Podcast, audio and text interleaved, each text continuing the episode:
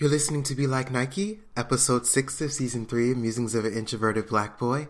Thank you so much for tuning in.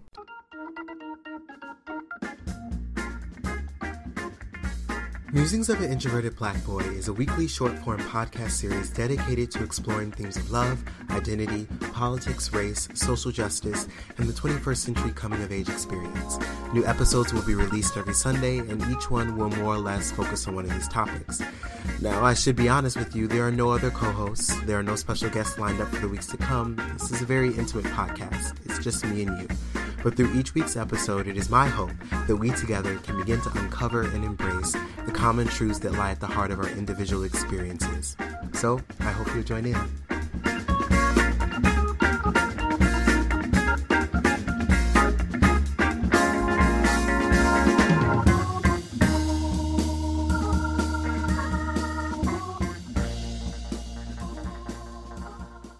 Hello everyone, I hope you all are doing well. I wanted to kick off this episode by letting you all know that, in case you don't already know, that my first book, Timestamp Musings of an Introverted Black Boy, the thing that inspired this podcast, is now officially available for pre-order on Amazon, Barnes & Noble, IndieBound, and Books A Million.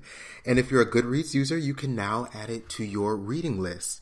Even though we're still 6 months out from the release date, which is September 17th, 2019, I am so very excited to share it with all of you. So last week's episode was dedicated to all the artists and creatives out there in the world who are trying and working to birth a creative vision while also working a day job or having other non-creative responsibilities that take up our energy and consume our time. If you haven't checked it out, I encourage you to do so, especially if you are an artist, but even if you are not. Now, today's topic is actually inspired by the community choir that I recently joined. A couple of weeks ago, I started singing with the Wednesday Sings Ensemble at the Mama Foundation for the Arts in Harlem. It's an adult community choir rooted in the traditions of jazz, gospel, and R&B, and it meets, as the title suggests, every Wednesday.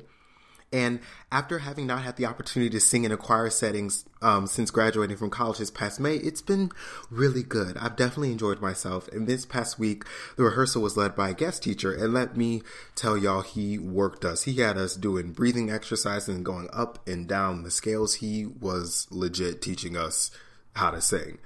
And it was great. At one point during the rehearsal, there was a note or series of notes, I can't exactly remember the details, that he was trying to get the tenor section to hit.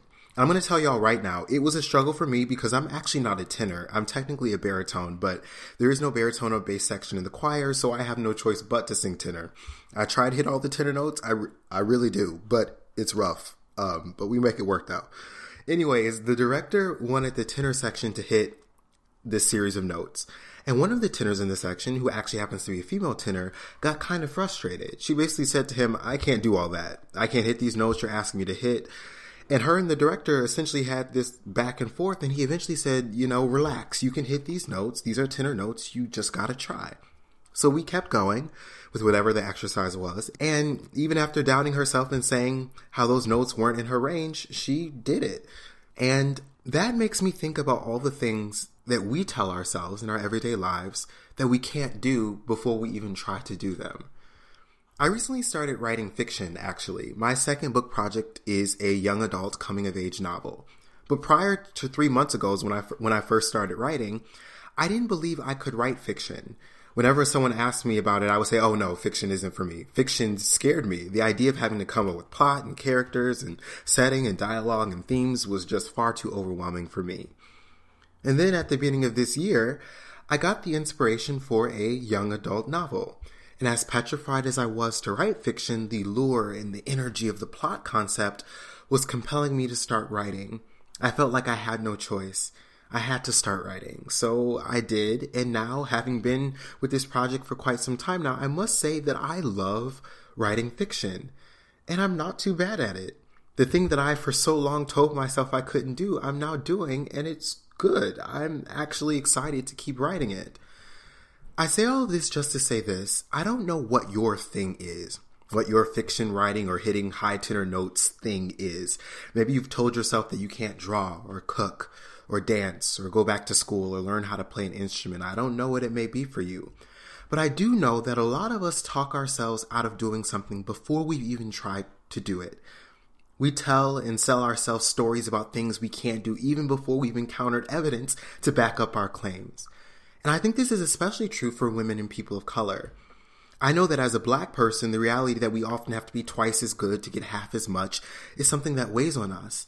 I think being aware of this harsh truth makes us even less likely to try doing things we've somehow convinced ourselves we're not good at. We're even more prone to only do things that we've tested and tried and know for sure that we're going to succeed at. And I think that's unfortunate because a lot of the times, you can't really know whether or not you're good at something unless you try. And by not being willing to take leaps of faith and take risks and try these things, I think we're cutting ourselves off from things that we could very well be good at, and conversely, things that could very well be good for us. I didn't realize that I was good at writing fiction until I tried it. And that woman didn't realize she could hit those tenor notes until she tried it. Sometimes we're really our biggest hindrance, our worst enemy, and our most vocal critic. That's something that I think we always need to be aware of. Anytime we are tempted to say that we can't do something or we're not qualified to pursue something, I think we need to reach a place where our initial reaction to that response is to interrogate and question why we think that's the case, to ask ourselves where that self-doubt is coming from. We may very well not be good at the thing we're trying to do, and we may not be qualified, but I think we should strive to reach a place where we would rather learn that we're not good at something by actually trying it than by defaulting to self-doubt. Getting to this place is not easy. It takes a lot of courage and confidence, and let me tell y'all, I am definitely not there yet. But I'm striving to get there.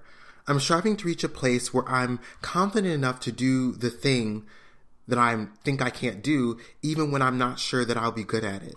Because at the end of the day, the worst thing that can happen is that you find out that you're not good at it. Now you know.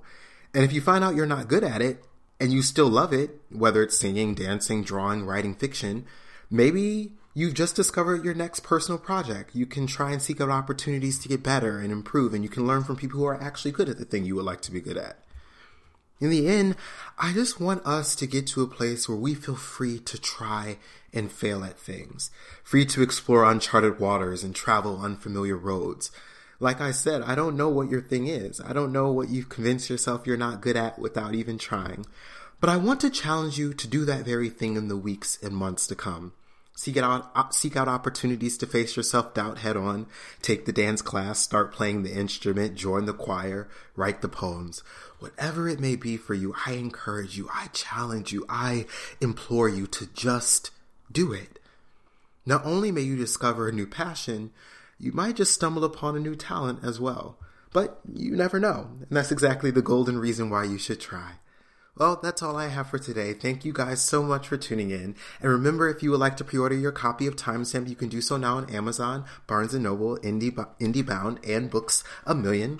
I wish you guys all the best and hope you have an amazing week. This is Musings of an Introverted Black Boy, hosted by Marcus Granderson. If you're interested in getting updates on the podcast or learning more about my upcoming book, Timestamp, Musings of an Introverted Black Boy, feel free to like my official Facebook page or follow me on Instagram @MarcusGranderson. And please remember that whatever you do in life, do it with love, because love never fails. See you next time.